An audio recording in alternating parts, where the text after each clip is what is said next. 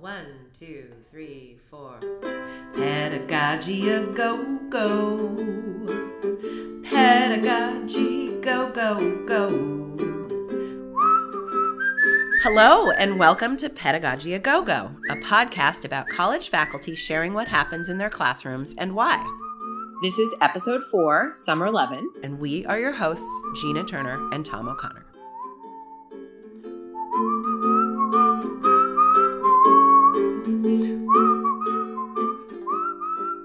Tom. Gina, hey.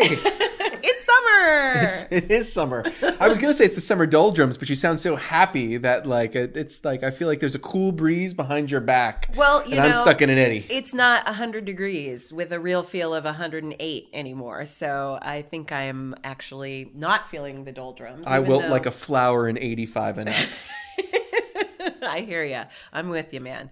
Um, and we've got a week and a half until we have to be back on campus. And so, of course, I might start putting my classes together. I'm kidding. I'm about 5%. It's undone, right? Done. Just the, yeah, Yeah, that's yeah. the hardest part. You- yeah, you yeah, Face yeah. the blank page. Exactly, exactly. So, um, so we are doing a special episode, uh, as Tom said, a very special episode. It's, it's just it's it is. It's so, so I, like I said I said it's it's are we jumping the shark if it's our fourth episode and we're already doing a quote unquote special episode? But it's not a bottle episode. It's not a clip show. We're just peeling back the curtain to see the Wizard of Oz. That works. Yeah. That- so that's so wizards wizards. Yes, wizards, wizards. plural. Uh, w- remember that comic strip, The Wizard of Odd? No Do you remember that? Hmm. Did I make that up? it sounds great I think it was a thing. We'll put it in the show notes. we're gonna try let's see if it, if it comes up on Google So we are going to be having a wonderful conversation with Jeff and Kelly, um, the uh, the the men behind the show, and uh, we're going to be talking about what we wanted to accomplish with the show, and then you're going to get to hear their non-guilty pleasures as well as the one word that describes them and us in the classroom. Yeah, we get put in the hot seat a little bit this episode. So if, if you've been waiting for us to be grilled, this was the, the right day to tune in. So hopefully you're drinking something cool in uh, in these uh, in these August days, and uh, I hope you enjoy the show. One word to describe yourself as a teacher, what would it be?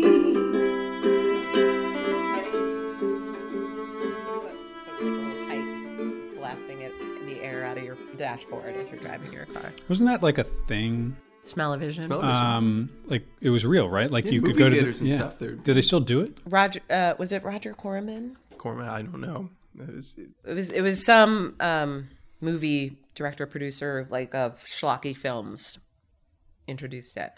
But I Smell thought it. it was like the like super hoity-toity movie theaters. Like you'd go there and you'd Oh, sit in those I- like plush like recliner oh, chairs. that's possible. This would have been like, this is more like the 1960s. Mm-hmm. Oh stuff no no like no no that. no no no! This was like, oh, no, it was like it the was nineteen marketing nineties gimmicks to maybe. get people into the movies. This is, you know, when movies were real spectacles. Oh. Like for the early horror films, like Mm-hmm. Mary Shelley's Frankenstein, they'd have like hired people. They'd be like faint during the movie, and they'd take pictures of them as they were being carted away, and th- they would then advertise that that this movie is so shocking that you know. People were so gullible. I'm sure Well, they're that not at all now. well, no, I'm uh, I'm glad you say that because I I know that like when like historians go to write about like the period we're living in right now, I'm sure they're going to be like, "Wow, people were really gullible. Mm-hmm. Like they just would believe any old nonsense." Which is so interesting because really then gullible is really just ignorant almost. I was going to say it's more about mm-hmm. received knowledges, you know, like in terms of we are, we're all born into worlds where, like, if we're raised in this is not to knock religion, but if we're raised in a particular religious household, you know, that's received knowledge that we get that at some point we either need to look elsewhere and, and reject in some way or or just accept it over something else. Mm-hmm. Perhaps the history should be m- more about the methods of mass deception.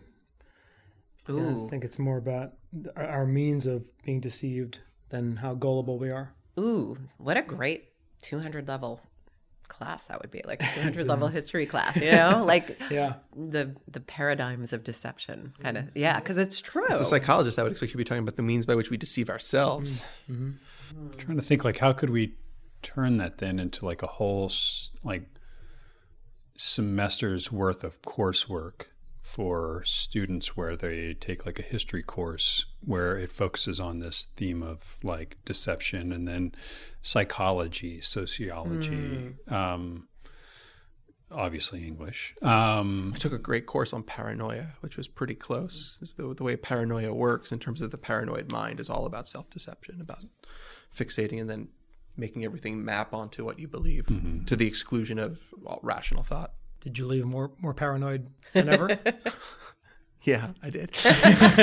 are, are we recording we are. we are Yeah. so there's a book and i won't say the name because it would be profanity um but it's bull s bull star star star and it was written by a professor at the university of washington Philosophy professor, right? Uh, I think so. I, I, you know more than I do. It sounds like, but because I can't remember his name. But basically, that book would work really well too because it's it's about how um, people are able to pass on information to us that is faulty, and we eat it up, basically. And sometimes in, in, inflicted on our students. Yeah, yeah. So I don't know like how I don't know like deep your math knowledge is, but I wonder if like like how would math fit into that theme of deception? Like Well, there's the the quote I always use when I teach stats, the little bit of stats I teach, and I think it was Mark Twain who said it is there's lies, there's damn lies, and there's statistics. so statistics. Oh, and you know Josiah Mount has this great presentation he does about the presentation of data. So, you know, depending on how you scale the chart, you can make a difference look huge or you can make a difference look tiny. So, just by skewing the x and y, you know, the the units of the x and y axes. Yep. Mm-hmm. So, I mean, So- math can totally be used for nefarious purposes. So a mathematician, though, a pure mathematician would say that numbers don't lie, right? Mm-hmm. But we lie with math all the time. yes. Oh, all the time, yeah. Mm-hmm. So all we need to do is just find someone from like another like non-humanities discipline so that we can round out that full semester's worth of work and write up a grant. Yeah. Okay, podcast over.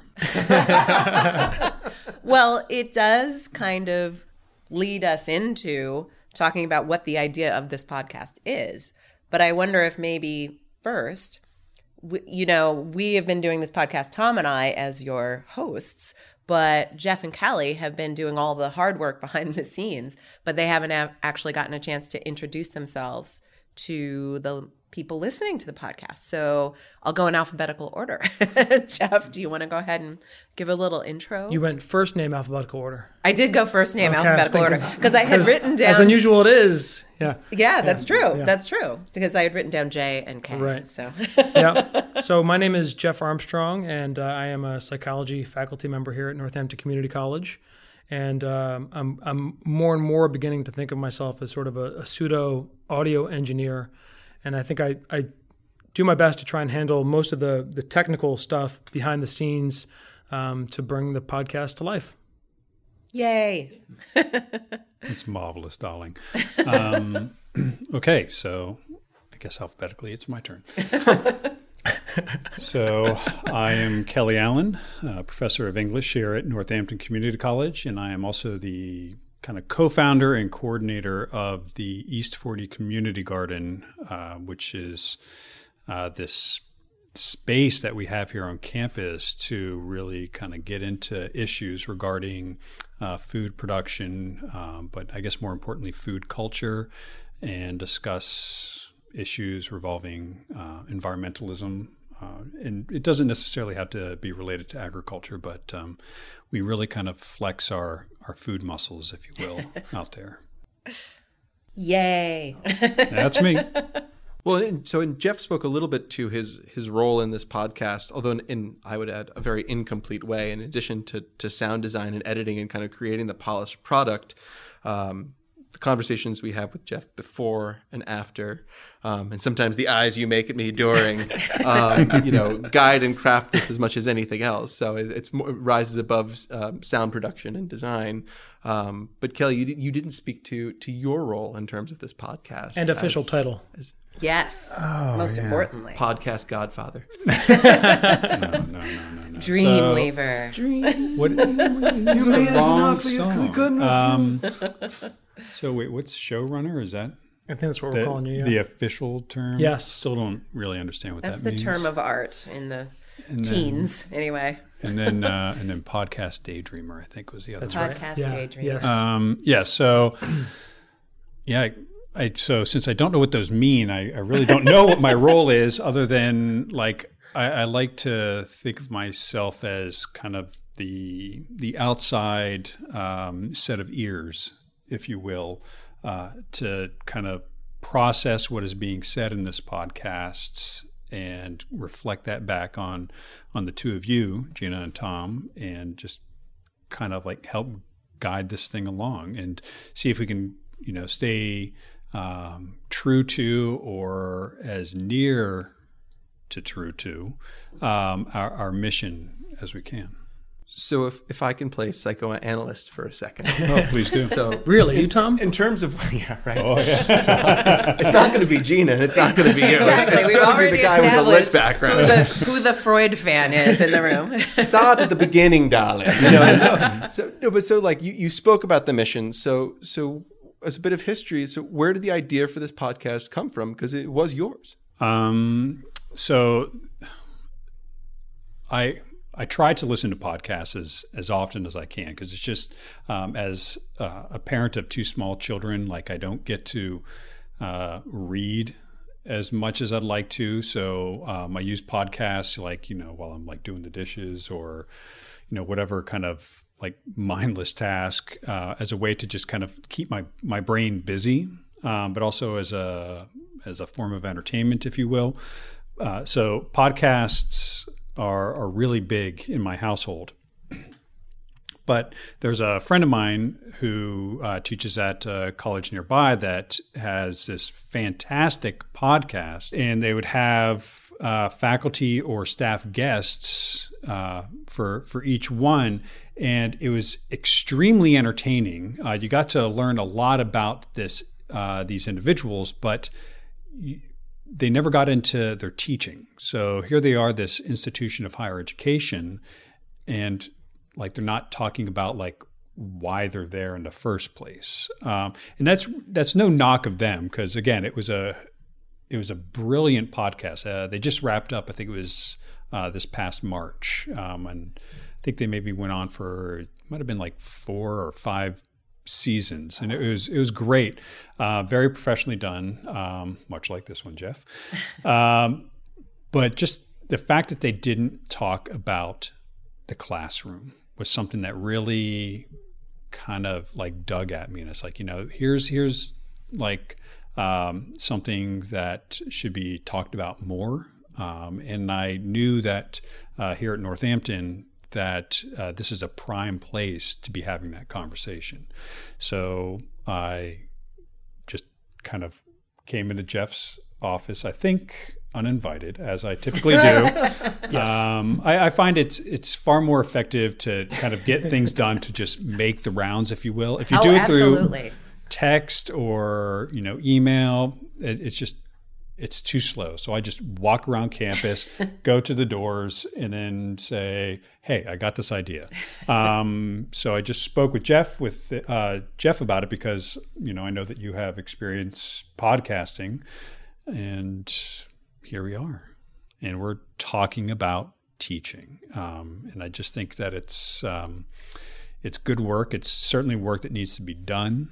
Um, and uh, it's certainly work that needs uh, that should be done from the community college level as well. I mean, granted, we're going to have guests coming from, you know, uh, from colleges and universities, um, and I'm really looking forward to those experiences. But um, I don't know. I think that in regards to higher ed, that um, community colleges are going to really play a significant part in um, the the positive direction we go in. It's great. I'm. I was so excited that you wandered into my office and asked me if I wanted to be a part of this. I just sound like I'm some like you know wandering drunk. You know? but a very productive wandering exactly. daydreamer. We'll stick with daydreamer and not drunk. Right. uh, wandering minstrel. um, and I, for for me, one of the things I love about being involved in this podcast is being able to talk to other people about being in the classroom because as I think came up in one of our previous podcasts, you're all by yourself in there most of the time mm-hmm. as the instructor, right? You've got the other, you've got the students there, obviously, but you you are the one who is um, in charge of what happens in that room, and it can right. feel a little bit lonely sometimes. So, um, so I, I, I, for me personally, it's really um, inspiring and helpful and idea producing to talk to other uh, instructors about all of this stuff. So it's definitely been a highlight for me doing the podcast. I'm trying to think how you approached me. Was it just an email? Jeff did it for me. It was a Jeff. it's like a Trojan horse. Slide it in there. Yeah. Um, but go ahead. Sorry. No, I, I, just to share like what Gina was saying. I, I was immediately like intrigued. Um, of course, I was wildly unqualified. The first thing that happened when I was I went home, you know, my wife Becca, you know, I said, "Hey, I was asked to do this podcast." She's like, "You've never listened to a podcast in your life. You don't know anything about podcasts. Why the heck did they ask you?" I was like, "I don't know, really. I don't." But um but the idea, the the opportunity to talk about teaching, to talk about the classroom, which you're right, we don't have enough opportunities just to do the, the actual talking. But I think my goal was can we talk about it differently. So, you know, sometimes like, you know, we might talk about our, our classroom experience to a friend or a significant other um, who is not themselves a teacher, right? So they don't necessarily bring a shared perspective into it. Or conversely, you know, we crack a bottle of Chardonnay and, and maybe don't talk about, you know, what we do in the best possible terms because we've had a bad day. Mm-hmm. Um, I think this was an opportunity to talk about those bad days in a realistic way, to lay ourselves and them vulnerable so that we have more better days and that we talk about, you know, education and its possibilities and working with students in, in, as positive a manner as possible about what we can be doing, what we want to be doing. Right. And every new person that we bring in just brings a new perspective. And, you know, and I don't know what it's like to, to listen to this podcast, but to sit here and participate in it, um, it it makes me appreciate what I do more and more every day and, and expands the possibilities of what that can be. Mm-hmm. Jeff, uh, you are sitting and listening to the us record these things and then have to put them together. so of course you listen to it more than anyone else in the room, I think. Probably. Um, do you feel like we are accomplishing anything? Absolutely. I mean, I, when we had that first conversation with uh, Sharon, the first recording with Sharon, I mean, I knew I was given Kelly Allen, who was in the room with us, looks like we've got something here. I really think that we're onto something. um, you know, she was just so inspiring, and I think the questions that we had put together to ask her really got to the heart of, you know, um, what drove her and and the impact that she had on this community, and and you know her ability ability to articulate that, and then us capturing it. I just thought there's something really meaningful and valuable there. So, um, absolutely.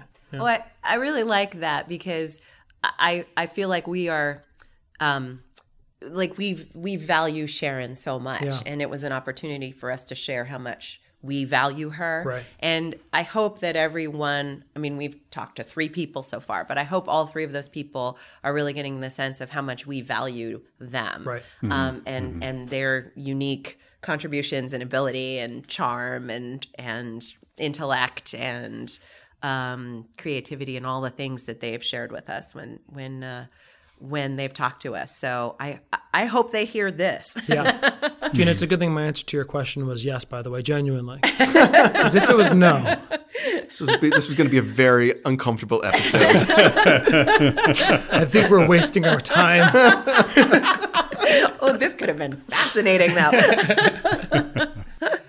Um, so what else do we want to do with this podcast? What do we what what else do we want to see ourselves accomplishing with the podcast that we haven't done yet? Well, I think that we need to we need to listen some more, and what I mean by that is, um, we we need to you know just keep bringing in in guests as as we have planned. We um, I would like to see us just kind of collect um, this this body of information, if you will, from the the shared stories from um, our colleagues here at Northampton and, and also from colleagues at other colleges, and just kind of like find out like you know what's going on in higher ed, mm. um, and then after maybe like uh, a full academic year of that. So I don't know how many months a full. Ac- I should know this, uh, but after a full academic year of you know, listening to um,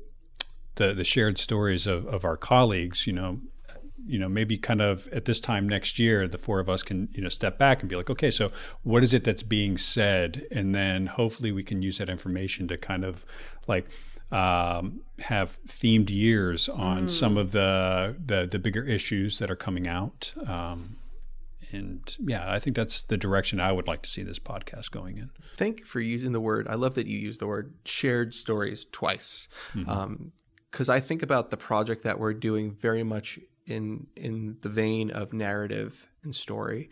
And one thing that we're doing is is collecting stories in almost the Studs Terkel like fashion, mm. or in, inviting people in to to share their experiences, you know, within the classroom, the formative experiences that led them to be into the classroom, and and and stories then don't exist in isolation. Like stories produce dialogue. We reflect on them within within the podcast. And then I, and then I know we reflect on them afterwards. You know Gina said we've we've spoken with three people so far three faculty members but beyond the podcast, I've spoken to so many people about the people we brought into the podcast mm. who listened to it. And I have this kind of fantasy that however many people listen to this podcast, if they're enjoying it, they hear those stories and then they share them, they pay them forward. They share those stories and they, they invite other people to, to listen to them. So, I mean. I, I, see that as a big part of the project. Yeah. Um, I should have took notes and, and brought them in with me, but there's uh, like one of the kind of the the driving uh, like pieces of information that um, I brought into the to this podcast and why I wanted to do it. It's from and this kind of like builds off of what you're just saying with the shared stories. It comes from uh, Bell Hooks' teaching to transgress, uh, and she has this one chapter. And again, I can't remember what it is, but it's it's about uh, uh creating theory, uh, like and who gets to like who gets to do that? Um, like who is in a position of authority uh, for theorizing like parts of you know our, our lives and but also how education works? And again if i'm remembering this correctly because it's been years since i've read this um, but uh, one of the arguments that she made is that uh, quite often what we see in the world of academia is that those who are theorizing uh, about how education works are those who aren't necessarily practicing uh, that discipline. Mm. So, what I'm hoping that we can get from this podcast is that we get to hear from the people who are doing the actual work and then allowing them or you know creating this space if you will that allows them to then be those who create the theory mm. um, so like they're the ones who are, are who are creating knowledge if you will uh, that will then help kind of inspire others um, or help just others make sense of their lives you know so hopefully mm-hmm. there's some things that are happening that we heard from um, our previous guests where you know a listener's like wait a minute that's exactly what's going on in my classroom okay mm-hmm. i thought i was mm-hmm. you know as you all said before i thought i was alone in this mm-hmm. um, because you know quite often the only people that we get to talk uh, about teaching with are those who evaluate us like um, our deans and uh, you know sometimes maybe a, a senior faculty member and maybe like a friend or a partner. Um, I mean, I guess we could go to like, you know, rate my professor and see what our students are saying about us, but, you know, um, I don't recommend that. Uh, so uh, I just think that this is um, a way to kind of like, I don't know, break down that loneliness, if you will, you know. I well, I love two things that you've said. One of them is this idea that we would take themes we've heard throughout the a year of doing the podcast and then create content or programming based on that. I love that idea so much. I think that's so awesome. And then the other thing um, is one thing that has struck me about each of our three guests is that they each really have a strong philosophy of how they want to present mm-hmm. the information in the mm-hmm. classroom. Yeah. Like there's something really important about the way they frame what they talk about. Um, because Charlie really, you know, homed in on this idea of how he wants to talk about a, a concept that is a social concept but from a biological perspective race and and i just thought that was so cool right to, to have this different lens on on uh, on a topic that can be so fraught um and so it's it's something that i try to do in my classes and i think more and more try to sort of come up with the the kind of overarching lens that i'm shining the information through to contextualize it. Mm-hmm. So it's so fun to hear the different contexts that people use Yep. To to uh, in in which to teach. Mm-hmm. It's very cool. I'm reflecting on loneliness. You use that word. No, but, but it, it I think the classroom for being a vibrant social space is a kind of solitary space for the teacher alone at the front of of the classroom or in a circle with their students. There is something solitary in the way we reflect and process what we're doing.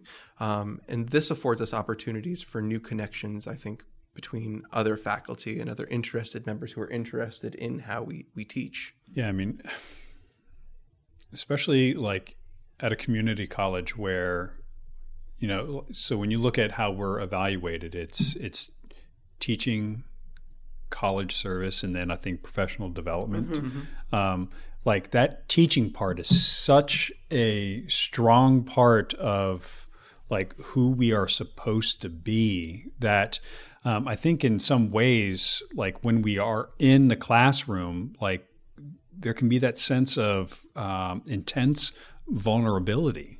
Um, Because like we could be like you know our, our harshest critics, if you will, but if we're not getting kind of any, uh, I guess like useful feedback other than that like sometimes crazy voice in the back of our head, um, that that can be unhealthy. Um, I'm glad you said that because it can be really painful. You know, I mean, you are vulnerable. Um, Kelly and I just were in a panel for the Smart Start orientation this summer, which, um, if you're not at NCC, is an orientation for, and somebody correct me if I'm wrong, for first generation college, new college students straight from high school? Or is it? Um, I think it's. f- I'm not sure how strong the first generation part is, Okay. but it's um, it's typically um, students uh, who, who, from whatever like information gathering process the college has done, that these are students who are at risk. Okay. Um, so again, I don't know how they deem that, but um, I think Yeah. somebody told me mm-hmm. once and I forgot. so we will fact check that Mm-hmm, and put it mm-hmm. on the, the webpage. yeah. I flinched when you said at risk. I have I have like a, a reaction to that word, but it, you're not you're not incorrect, and that's mm-hmm. certainly the way that that those students are talked about in, in the literature, and that's one of the things I think that we here can kind of reframe. I, I think it might also be. I thought I also thought it, it was l- largely first generation students, and I, some of the identifiers were from testing, and if they were coming in at a double developmental level, then they were kind of flagged because we know that students who come in with math and reading and writing needs um, have a long way to go to 100 level coursework. Not not always, I mean, but and not all 100 level courses, but many of them that they'll need to get to the degree. And so it's that much harder, and the numbers associated with those students are, are not great statistically. We'll hope that that Okay. statistic is a lie, but it probably isn't because we, we watch them and, we, we know that we lose a lot of those students. well, and that's really interesting too, because um, as again, me not knowing exactly who I was talking to, sadly, I'll admit it. um, uh, there was one student, well, there were two students in particular who I was really pitching my honors intro psych class to because they seemed really, really interested and engaged, and kind of their eyes were lit up while we we were talking about what it takes to be a good student, and they were asking a lot of questions and. I kind of forgot the reason I brought up the Smart Start orientation in the first place, but I'm kind of glad that I went off on this that we went off on this tangent um, because I, I, think it does tie back into what we were talking about, which is the feedback you get from students. You know, mm-hmm. you, you would hope, you know, there's all the movies to Sir with Love and and I don't know. That's my favorite one. um, but uh, you know, where like the teacher makes a difference mm-hmm, and mm-hmm. everybody loves them, and at the end of To Sir with Love, you know, Lulu sings a song to Sidney Poitier. No one has ever sung a song to me at the end of the semester. Yet. Yes. Yeah. That is we true. are going to change. Growth mindset. Yet. Yeah. Um, but um, I, I was also thinking about not only are we not necessarily getting you know direct explicit feedback but we also have to hold that space for our students. You know we have to keep it safe. We have to keep it on track. We have to keep it um, you know balanced. Um, we have to leave room for spontaneity and questions. Um, and all this is kind of getting me thinking about one of our fun questions that we always ask our guests, which is Can you describe your teaching in one word? Mm-hmm. So I'm about to start pointing at people and asking the people in this room. Before you do, if we could just acknowledge Gina's incredible ability to transition. and, and knowing and knowing that it was time. I mean, it was it was time for us to transition I'm calling it out, and I'm, but I'm just saying it's it's incredible. I listen to a lot. I appreciate it so much. I listen to far too many podcasts, but thank you very much, Jeff. Um, so back to my transition. um, but I also I'm I'm giving you a, a a help maybe maybe when you think of that word think about how you hold space in the classroom like what is a word you use for the way in which you hold space. I'm I'm spinning in my chair and I'm gonna point at Kelly. Okay. what do you I'm imagining the Doppler effect of oh, like, no. you know Jeff listening to how that sounds as you I just really enjoyed the visual. yeah, Gina for, did for really spin in her chair um, for those of you. Uh, now, I need. Okay, so two things. First is, what do you mean by hold space? Good question. Thank you. Um, I don't know because I had this image of the teacher in front of the the space of the classroom and mm-hmm. kind of needing to make sure that those folks on the left in the back are not asleep and the person the two over here on the right are not chit chatting so much that it's distracting me and their neighbors, mm-hmm. and that the person on the laptop is not, you know, doing their taxes, and and uh, and also that the person in the middle, in the front row, isn't dominating the conversation, mm-hmm. and that I'm not dominating the conversation. So like it's like popcorn or whack a mole. Maybe that's the space. So what is the question again? So wait, is it, is it one word to describe yourself as a teacher? And also like how you uh, I know. I just I space. rambled for far too like, long. I'm like, that's a tall order. I know. That's uh. tough. I was trying to kind of give you a, a, a, a visualization and then think of a word for yourself in that space. I think whack a mole. I think you, you got it with whack a mole. I used to love whack a mole. That's hyphenated, so that I think is actually one one word. word. That's right. Yeah. Wow. whack a mole. That is awful. okay, um, but I did say two things. So the so one thing, thank you for the clarification. Yeah, question um, mark after that word. But then fair. the second thing is, um, I do want to after we're done with this, if you Gina, the master of transitions, if you could help us transition back to um, what Tom was talking about earlier with uh, at risk, I would really like to know why that is problematic um, and I know that you really want to answer that right now, but you can't. Uh, so um, Jeff can edit it back. Let's plug it back in. Because, um, like, because I, I, want to learn, um, like, like why that is. Um, I'm fascinated with language, but um, So help with that, Gina. So here we go. Okay. All right, my one word um, for how I hold space uh, far out is uh, learner. Um, and then I guess I have to explain that, don't I? So what I what I try to um, achieve in in this shared space uh, that um, our students and myself call the classroom is that uh, I am there to learn from them as much as they are there to learn from me. Uh, there's like a lot of like Freirean like pedagogy in that, uh, and I think uh, once I I'm able to make that clear um, where they, they know that I'm, I'm being serious, that I really want to know um, what it is that they can bring to the to the table. It then becomes this what I have experienced to be like this very beautiful um, kind of just I don't know growth space, if you will, where uh, whether or not a um, student feels that they understand the material um, of the course, they still feel that they um, can provide something of value. Um, and then, of course, it's kind of like my responsibility um, as you know a member of this shared environment to kind of like navigate then these you know very kind of like tricky conversation in a way that we are achieving you know our, our outcomes but um, yeah I, I don't think that that can really be done without you know laying myself out first as um, as an equal uh, to my to I shouldn't say my students to you know my my fellow classmates if you will. Um, so yeah learner. Cool. Everybody's looking at me, which You didn't Guess that means I'm next. the guns. for that. I don't know. So I, I was thinking about this before we started recording, and I don't know that this necessarily addresses, addresses Gina's reframe, but um, so I'll just go with what I was originally thinking about. Um, I- I think for about as long as I can remember, I've always thought about my approach in the classroom um, as being similar to that of a performer, and so I'll, I'll think of myself as a, as a performer in the classroom.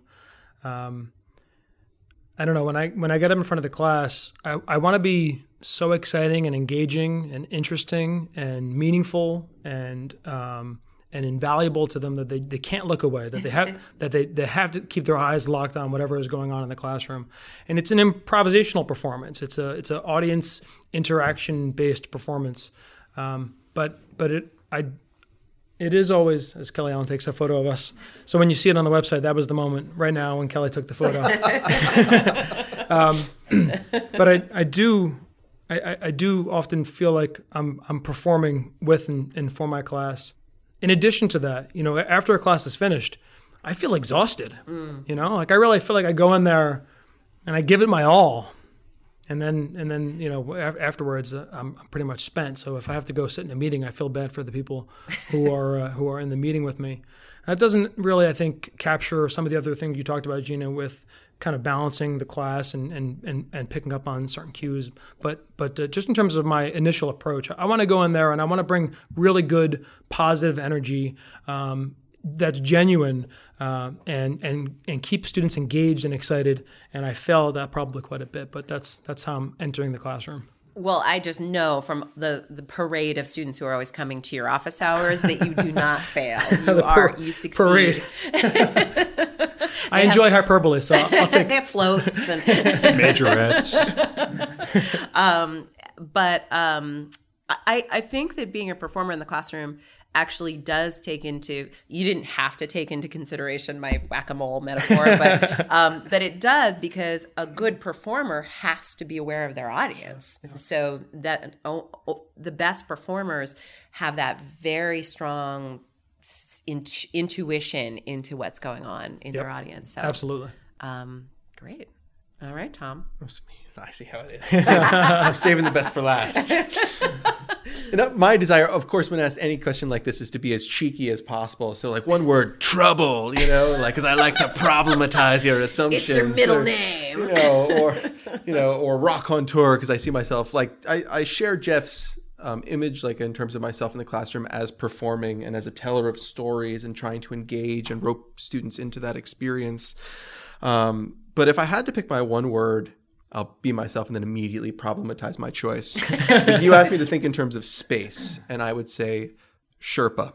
And so I want to put a little asterisk by that because I'm not referring to an indigenous Himalayan people who are exploited by a bunch of rich white folk who want them to take them to the top of a mountain so they can snap a selfie for their Instagram account. uh, I'm referring to like a layperson's use of the word Sherpa as, as a person who, who is a guide who kind of carries all these tools and, and things that sustain a journey on their back. And, and as a Sherpa, what I need to have coming into it is the lay of the land, right? So this is my physical space, is the class as mountain that we summit with our students. Um, and the Sherpas, like many things, like they they they show students the different ways up the mountain, the different possible paths that they have, and they give students. Ideally, I try to give students tools to accomplish different tasks that are going to get them further along in their studies and, and accomplish the learning outcomes that I want for my for my class. But the reason I, I kind of like this idea of the Sherpa as a, a Sherpa as a guide, but it's not about the Sherpa. The, the real explorers, the real journeymen, you know, and the person who the journey is most important for, or the mountain climbers, right, which are the students. So my gut kind of as Sherpa, I, I guess I kind of want to approach each class as I've done my research. You know, like for me, it's it's it's less about the journey of the class and it's it's vocational, right? My being a Sherpa is, is my job, and so I need to, to know the landscape. I need to to gather the materials for the students and make sure I always have them with me. Mm-hmm. Um, but ultimately, it's the students who are directing their own journey as much as possible. I'm there to kind of help them say, well, look left or right. You know, well, now that we're seeing this formation, well, I'm really diving deep into this metaphor. I apologize, you know, but now that we see this rock formation, you know, how would you summit it? How, how would someone differently able to summit, summit it? You know, how might those of us in this space think differently about this problem before us? So, Tamokana, Sherpa. but not in a racially insensitive way. Preach. um, awesome. In I'm your so word, happy right now. I'm just so happy um, listening to you guys and doing this podcast. And the spotlight's now on you. One word, Gina. I well, I I a word popped into my head because I, I hadn't thought of a word before this, and then a word popped into my head, and then I thought "Mm, I don't want to use that word, and then I I and I can't think of another word, so I'm just going to use it, and it's going to sound weird. Lover, and not in a weird way, exactly. don't yeah. but um, so for I'm teaching online this summer. I'm teaching intro psych this summer. And long story short, um, I have incorporated incorporated videos into the class because I had to, um, and it's turned out to actually be really fun. So I give my students the opportunity to record a video. They have to record a little video about something related to class. And the last videos they did, they had to talk about their this is turning into longer than it needs to be, but they had to talk about their character strengths, which is a thing you can do on this website. Google VIA, V-I-A, character strengths. Jeff is nodding his head. All Yeah, of us it's- it's psychology people love doing it. Yeah. Um, and you find out your top five. You find out your your strengths, right? Um, the things that you bring to the table that you can use to succeed in life. Is this similar to like a Clifton strength? There's Yeah. a similarity, but yeah, yeah. It's it's based in work by Martin Seligman, who's a really important figure in positive psychology. Mm-hmm. So um, I highly recommend. it. It's fun to take the qu- if you like taking online And it's free, quizzes. unlike and it's the free. Clifton Strengths Finder. Yeah, and it's Clearly, free. Clifton's not a sponsor of the show. Not yet. So anyway, uh, I asked them to show me their st- character strengths in action, and so I showed them my character strengths in action, which was a stack of library books, because I can't remember what number it is, but love of learning is one of my character strengths. I I I love I love psychology. I think it's so interesting and cool and fun and funny and weird and disturbing and I just love sharing it with people and talking to people about it. And so I want my students they're not going to love it as much as me because, you know, I'm I, I'm a, it's a little crazy, but um, but I want them to find something to love. I want them to find something to love in my class, in their life.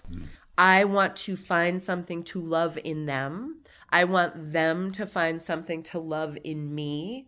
I want all of us to find things to love every day. And that's what I think love of learning means and what learning should mean is to find that thing. You know, you mentioned it, Tom, the growth mindset. It means you're always looking to grow. And I think that love, I sound so cheesy right now. No, I, I will have All You Need Is Love by the Beatles stuck in my head though for the rest of the day. but but uh but love is nurturing and it helps things grow. I'm not crying, really. Holy You're crying. Stop it. smokes. Shut up. Um, It kind of reminded me, by the way, of Kelly Allen at a Smart Start when I've been on the panel with him before, and you've talked about love in the classroom. I didn't do that this year. No, Yeah. but that's but I'm just saying. So there's a lot of love in this room. I think. I got Yeah. so angry at them taking the devices away that I didn't talk about love. What devices? You didn't see that when we went in there and they're like all of their cell phones were in in a box. Oh. So they took There their were those kind of teachers. yeah. think. There are some of those- Uh, there's not that those- there's any not that there's anything they're wrong with that. I forty percent of our our audience just went click. I didn't know it was that kind of podcast. no, but um, dang, no, because like Gina, like as soon as you said lover, like I, like You got really uncomfortable. Well, no, no, no, totally not at all. Um, so there's a, a book, uh, The Lover by Marguerite Duras.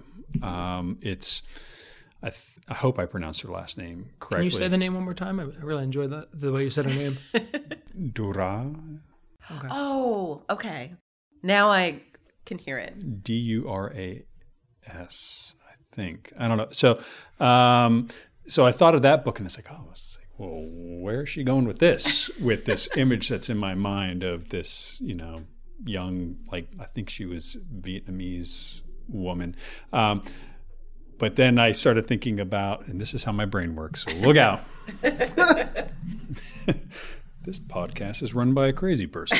Um, A wandering minstrel. Yes, yes, totally. the that can't play an instrument. Uh, there's the um, so that text was part of this um, other like group of fantastic uh, novels I had to read when I was an undergrad. Um, in this class, it was 20th century European literature, and a majority, if not all, of the texts in this class had like this lover character. Um, so then, as you're, you know, as I started to understand, um, like what you meant by lover, um, and then kind of like juxtapose that with kind of my, you know, imagination running with like all these texts that I had to read. Which, by the way, um, I'm going to take a slight detour here where uh, that class, so um, I think it was like a 300 level uh, class for undergraduates.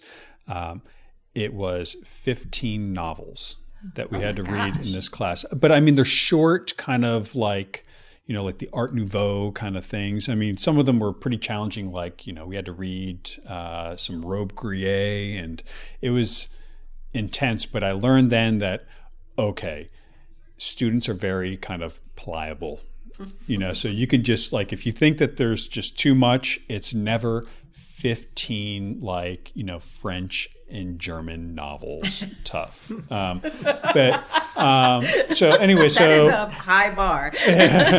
so um, but I, I love the book but so um, you know i'm thinking uh, oh, what's that? Tom i need your help here. Uh, thomas mann's um, Death in Venice. Thank you. Okay, so like you know, there's there's a I'm that lover. there's Who needs Google? We've got Tom. It's in a Siri. Hey, Tom. English majors assemble. Okay, so um, you know, so there's like uh, a lover character in that, and then there was uh, this other one, Jules and Jim. But I'm just thinking of like, you know, like what is the role that the lover plays in kind of how the the narrative arc shapes itself, um, how kind of the the protagonist kind of evolves over the story.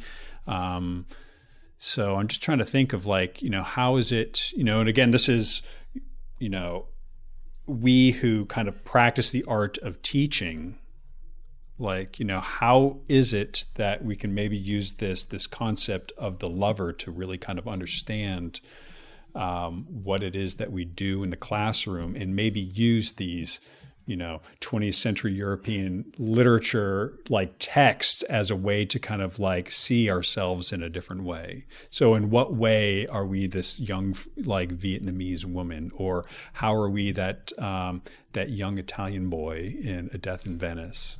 So can I quickly like because Sorry. I'm I'm in love with this love discussion. yes and and so I'm, I'm going to make a request of Jeff and ask that that a, a video accompany what I'm about to do because it's going to be very impressive of Rodney Dangerfield at the end of Back to School when he does the double Lindy something or other. oh yeah Does the, anyone in the, the the, the triple and Lindy The triple, Yeah, the triple okay. Lindy Okay. off of the diving boards because I'm going to try to, to to move from your love to your love to at risk students right now. Ooh. Let's see Okay. If, let's see if I can do it. So, what, some of what you're speaking of is there's a lovely word from critical theory, uh, and I came across it from uh, a queer theorist whose name I, I don't remember. I only read a few articles by him, and he had a, a lovely. starting turn of- vague here tom I know. I'm starting vague. and so, and, and uh, it was called identificatory performativity. But I know. Sold. I, I totally. What now? uh, I'm not making this i up. am sold Identificatory performativity is, is, but is ultimately what kind of what you're speaking about, which is which is a model that I think we can model for our students, and, and we often do this through literature, which is to ask our students to identify in a, a really fundamental way with characters like these these lovers that you're speaking about from very different backgrounds, um, you know, and um, and their own stories. Again, I'm coming back to stories. I'm, I'm wrapping it all together here. Um, but I think we have to embody love in the classroom also in a, in a different, in a more generalized way. And so I'm going to say something potentially controversial, which is that if if you do not love teaching, and part of loving teaching is caring about your students, then you can't be a great teacher. You can't even be a really good teacher. That you have to love to be in that classroom, to try to, to reach someone, to care about their success, and to care about what you're teaching. That it has to have meaning or at the very least use value, that you have to see its worth and, and convey that. Mm-hmm. Because when I think we lose that love, we stop teaching care and compassion or embodying it in our teaching practices. Mm-hmm. Um, which brings me to why so why I flinched at at-risk students, which is not not that they're not at risk. Um, Gina spoke about the two students who sh- she was having a conversation with, who she wanted to recommend her intro, um, her honors intro to psych class. And I want to be so. My only issue with at risk is not that as a designation, it's true if you're coming in with double developmental needs. If you are a first generation generation student, um, that your class, your race, all these are markers that we have metrics for to to to to to say how quote unquote at risk you are. And that may be true to some regard in terms of the numbers, but I don't think we can approach our students that way. I think it's really important that that that double developmental student with a real passion for psych comes in and we say, "Hey, we're going to get you the coursework you need, whether it's an, an O something, right? So not a hundred level course to get you the skills, so that at the end of it, you're getting A's in those classes." And we're going to get you a letter. And we're going to get you into that intro to psych course because you are and can be an, an honor student. And we sometimes forget when we talk about at-risk students that those can actually be the most exceptional students. Mm-hmm. Mm-hmm. And there is a, a a lens, call it like even a, lens of love, if you will, that does see them differently, which is that we have to find ways to transpose the strengths that they have in their lives that they have not associated with academics. So mm-hmm. it could have been struggling financially. It could be taking care, care of a parent or a sibling at home. It could be surviving terrible trauma. But all of those, you know, even terrible things are by their persistence, by their being here, defines a great strength of character and will in them. And we as as loving educators, I think, need to identify that by getting to know our students and then translate that into what we see as the academic strengths that we need from our students. And there is a way to do that, and sometimes it's through a developmental path. Mm-hmm. Um, it might be through a lot of the models now are sidecars, where we put them into the 100 level and we give them the developmental needs alongside of it. Um, and I think every student is different, and there's there's arguments for both of those paths. But so I don't know. I don't know if sure if that was a triple, Lindy, or not. But I did. I wanted to return to the the at risk. But I, I well think done. love is a way to, to do it. And the judges are holding up 8.5, 8, 8.5. Damn Russians! Got straight damn Russians gave me a two. um, I do. I want to just say quickly um, about if you don't love being in the classroom, you can't be a good teacher only the only thing I wanted to say is there are different ways of loving being in the classroom. Like there are so I think that you know my way of loving being in the classroom might be very different from someone who you know loves being in the classroom because they know how important it is to have good welders in that. I don't. I don't even and know I want to clarify. In particular, I sometimes but... hate being in the classroom when I know that I'm not doing what I want, right? Yeah. Or like it doesn't mean that you always have to not, love. They're not doing the what they should be doing, mm-hmm. right? You know, sometimes it's rough because the students aren't showing up. I think so. to, I was just saying you need to love what we do, even yeah. on the worst days, even when we hate what we do. It's it, it's family, right? Value it, what we do. Yeah, value what we do. I mean, and, and a person who who hates teaching could be a great lecturer, but that great lecturer, if they're not coming into it with a love of wanting to to change and affect lives, mm-hmm. they're never going to be a great teacher, even if they can, even if they're a masterful lecturer. I think that's but that's a personal. I said it was a controversial thought.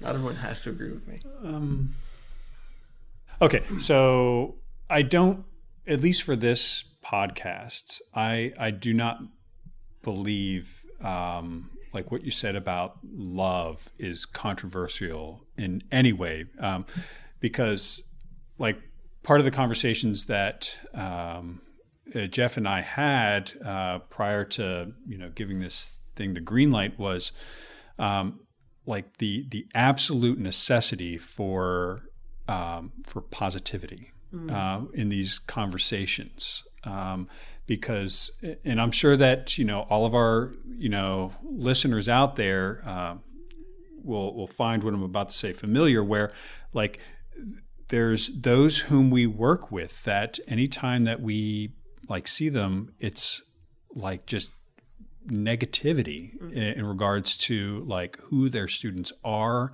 um, like you know maybe negativity towards like administration their colleagues whatever and that's not helpful. Mm. like to think that you know our students are just a bunch of um, just i don't know like kids who um, don't respect like what's happening in in the classroom. They don't understand the value of education. Like a lot of these like negative words of like you know can't and don't and it's i, I don't think it's helpful mm-hmm. um, a uh, for for like you know ourselves as educators but it's also not helpful for creating the the the positive relationship that I think is necessary to to make that knowledge building happen.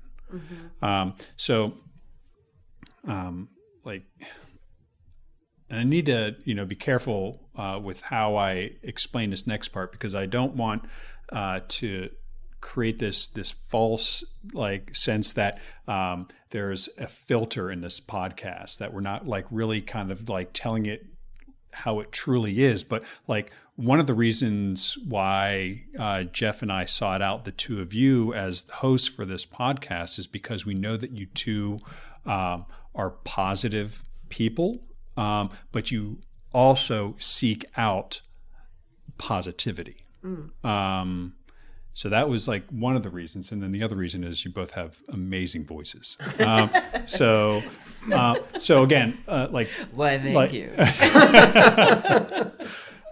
Gina, you're amazing. Um, so, so again, Tom, like I, I don't think that again in this podcast that um, love will ever be, be controversial. like I, um, is because Gina, as soon as you mentioned lover, like I have just been feeling like just gooey, amazing, and I want to go. I still have all of those books from that class. I'm going to pull them all out, and I'm going to find the lover in every single one of them. Um, so yeah, Well, here's the. I know, we need to move on, but the there is a, the one critical thing that I have to say. So if we're going to not put the positivity filter on it for a second, sure, fire away. which is and and, and I, I'm going to spin it in a positive way because I always see the possibility as being potentially positive. But we all know people who've burnt out, who no mm-hmm. longer care about what they're doing. They've they've if you will, they've lost the love, they've lost their reason for being here. And so, you know, and, that's dark. and we all and and we are always in danger of that, right? A, a couple bad weeks, you know, or something else going on, or stress overloading, mm-hmm. it can happen to anyone. It, it doesn't make them a bad person because that they they've they've gotten to that point. So here is where I think the community of what we're trying to establish can help, which Yes. is how can we mm-hmm. create connections to make them remember why they loved what they do in the first place. Because they're never too no one's ever too far gone. Um, and so i mean that's my hopeful spin but there is the the critical the flip side of the coin of what i was saying is that those who don't our students know it they smell they're they're they're like young kids. They know when someone is putting on a show for them You don't even have to be a young kid to smell. Um, no that. I, but- I know. I mean but, but, like in order to to make that happen to to help make that change in our colleagues you know like that change w- which you know i think that we believe that they want in themselves like I, i'm sure that people don't want to go to work feeling crappy about it. But in order to make that change you must have like that very strong positive foundation. And that's what i'm hoping that we've established here at least with this team um, that we have that positive foundation that like even when things are at their darkest we are going to find a way to sherpa our way through. Well, and I, I, um, I hope also that we are giving concrete ideas, or at least sparking concrete mm, ideas that maybe someone never thought of doing before. That that person who's like, I cannot face going into the classroom. maybe they're like, oh. Maybe if I tried this thing that Shanita mentioned, that could actually, you know, change change the direction of the classroom. So You're, you're sharing your strengths video idea, concrete idea that I probably will try at some point. It's so. yeah. So far, I haven't I haven't watched them yet because they were due on Monday. But I've I've seen I'm looking forward to watching this the students. So I did one uh, for operant conditioning where I showed me training my dog and then students showed themselves train you know training their dogs with rewards and then a couple of students showed themselves training their toddlers it was fantastic which is absolutely what we do. Absolutely. Yeah, yeah. Absolutely. So, um, Kelly, once again, I'm so glad that you came back to this idea of the lover, the Sherpa, the entertainer, the learner, right? I said all four of us because it just makes me think that we are all cards in a deck, right? And that there is a multitude of cards in that deck of teaching, and that everyone can bring this different approach to the classroom. And it also got me thinking about our last fun segment of our podcast, which is the, I think we're now referring to it as our non guilty pleasure because there should be no guilt about it. So I'm going to share with you something that's going to make me sound even more woo woo than I probably sounded already. Um, so uh, one of my dear friends was in town and we got to chatting and we were walking around my town and we went into this store and we bought tarot cards. and I have been having so much fun learning about tarot cards and like throwing my tarot cards and giving myself reading. It's just so much fun. And to me, it also relates so much to um, the subjective um, testing that are that's been used historically in psychology, back to psycho psychoanalysis and the Rorschach test and the thematic apperception test, where you're kind of getting the person's unconscious thoughts about these images that they're being shown.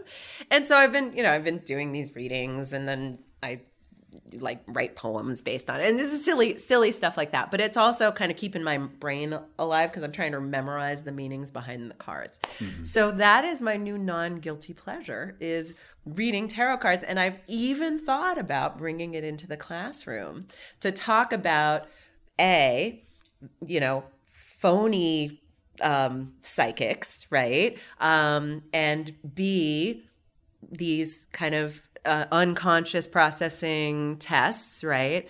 And C, I don't even know what, but I'm going to find a way to give tarot card readings in my class. so awesome. I'm spinning around again, and I've landed on Jeff. Okay. Gu- guilty, non-guilty pleasure. Yes. Um, I'm gonna I'm gonna share two. One one that lacks pleasure and does bring real guilt. Oh no! And then one that I have no guilt toward, but brings a lot of pleasure. Um, the guilty the guilty non pleasure one is that I'm a huge Knicks fan, New York Knicks. I'm a huge basketball fan, but in particular, I'm a huge New York Knicks fan. Um, I uh, would watch the Knicks with my grandfather who grew up in the Bronx uh, as a kid, and so the, uh, there was a lot of nostalgia around uh, the team and, and, and watching the games. Um, but they're horrible. I mean, they've been they're just a, they're they've been really bad for a while, but they're also just a really bad organization, and ownership has, has been really poor. Um, so that's a has not brought a lot of pleasure recently. Um, and so for that, I feel shameful and, and guilty. Um, my my non guilty pleasure, um, the thing that came to mind for me was. Um, I have two young children, uh, Juliet, who is six, and Lola, who is two and a half. Juliet is six. She is six. Yeah, she's gonna be. Yeah, she's gonna be a first grader, um, and um, and it's it is it's unfortunate that I needed to have a reason to regress and and throw my body on the floor and act silly. Uh, you know, and not to say that I wouldn't act silly as an adult, but there's just a, a childish type of silly that we don't allow ourselves to bring out unless we're with children. And um, and I've I've I've just enjoyed and appreciated the opportunity to get to do that with them so much. Um, and I try to do it as much as I as I possibly can because I know the time is fleeting, uh, and before I know it, they're not going to want to be rolling around on the floor with me. Um, like I'm I'm the one instigating it most of the time now. Um, so that's that's my non guilty, very pleasurable uh, thing. Ah, that's awesome. Yeah. That's awesome. Kelly, should we do an annoyingly physical contest like rock, paper, scissors to see who goes next to annoy all of our viewers out there? oh, sure. Okay, let's do it. Ready? Yep. One, two, three. Oh, rock beats scissors. I win. Oh. I think that means you go first. okay. we didn't um, establish the rules. Um, what are we doing again? Oh, yeah, the guilty pleasure thing. Okay, so Jeff, you took the family one because you know. Kelly kind of had like an. I felt like there was some anger in, in your your gaze when I, as I was wrapping up my non guilty pleasure, and now I know why. Well, I'm glad that my communication is clear, Jeff. uh, no. Um, oh yeah, kids are awesome. Um, okay, so for me, um, I like to travel on two wheels. Um, so it's either by a bicycle or um, I have a little Honda Ruckus scooter. It's mm. 49.9 cc's, so I don't need a motorcycle license to ride it. But um, I just I don't enjoy being in a car. Um, so like I'm very fortunate that my commute is like only five and a half miles. Um, my wife, her commute is like I think 200 yards. Um, so like we like live right on the edge of campus where she works. But um, so we've been a one car couple for like 13 or 14 years. Oh, it's great. Yeah, it's it's awesome. But um, I just I really enjoy um, the the freedom to like ride my bicycle to work or to ride the scooter if I don't want to show up all sweaty. Um, but uh, there's that novel um, Zen and the Art of Motorcycle Maintenance by uh, Robert Pirsig. And there's this thing where he talks about the difference between like being on a motorcycle compared to like being in a car. And that is like when you're on a bike, like you are like part of your surrounding. You are part of the the landscape or what have you. And um, where in a car, like you're kind of looking at things through these frames, be it through the frame of your front window or the frame of the side windows, and it couldn't be any more true. Um, and I especially like the days when I can ride my bicycle in because like you can hear the birds and smell the air, especially when you're behind a garbage truck, you know, but it's it's cool. So that's that's my guiltless pleasure. But Kelly, what about the wind? We didn't record the wind part, so they don't know about the wind. But yes, I'm going to edit this out for sure. yes. Uh, Kelly okay. hates wind. Yes. Kelly hates wind. Uh, yeah, for those of You You don't of even have long who- hair for it to tussle and muss. I know, I know. Well, see, when I took the group photo, I wasn't in it, so yes, I have long hair. Um, uh, yeah, so of I love all weather except for wind, and especially when I'm on a bicycle, because if you've got a strong headwind, Oh yeah. woo, that's rough. Tom, All right, I'm up. Like Jeff, I have a, a non guilty pleasure and a pleasure that I definitely feel some guilt about. So, just a little context like, I, I carry quite a bit of anxiety around with me most of the time. It can be some of those times I'm actually struggling in the classroom, as often because I'm, I'm overthinking things. Um, and the way that I relieve that anxiety, because I'm also prone to take all that anxiety right home with me, is I cook. Mm-hmm. Or I like put on a really silly hat and pretend I'm Indiana Jones in the weekend and try to hunt for things like antique tarot cards at little like junk stores and flea markets. Oh yeah, there was one on the Antiques Roadshow. It was like worth ten grand. These hand painted like oh they were great. We'll chat. So, so because I love to cook, I watch a lot of cooking shows. So my my non guilty pleasure, if you will, is like I'll pour a glass of wine and I'll put on like the Food Network, and it'll just be me and Ina Garten, know, waiting for Jeffrey to come home, and like, and I'll just be like learning new recipes and like going into the kitchen and then cooking. I don't feel guilt about that. I do feel guilt about this. So we want to talk about models of bad teaching. I've got two words. Gordon Ramsay. Someone who just yells and screams. And like, I don't watch all of his shows, but I, I do watch MasterChef and, and I hold a dear place in my heart actually for MasterChef Junior, where he softens Yes. up and pretends to be Yes. a, a cuddly bear. I'll give you that for one, that. for sure. Um, but he's a, a he's a can I say jackass? I think that the character he plays, definitely. Okay, we'll, we'll see if that gets cut. Maybe Jeff can bleep that. So, but I, without using the curse word, I will say that I- I'll watch these and then I'll just be at home and like if something like comes out wrong, I'll be like, "Touch it, touch it! It's effing raw! I wouldn't serve that to my grandmother. On my, would you serve that to your dog?" That's a terrible Gordon Ramsay impression. But I oh, dude, love that to just spot say if on. I can say, "Touch it, it's raw." I I feel real guilt about that. For realsies. That's awesome. I feel real guilt about saying things like for realsies too, now that I think about that. Oh my goodness. Well, I guess that brings us to the end, sadly, mm-hmm. Mm-hmm. because I think we should do this once a year, Oh, if not more often. Absolutely. Have all four of us on the, on the mic. So, thanks, guys. Thank you. Thank, Thank you. you. Yep. Till next year.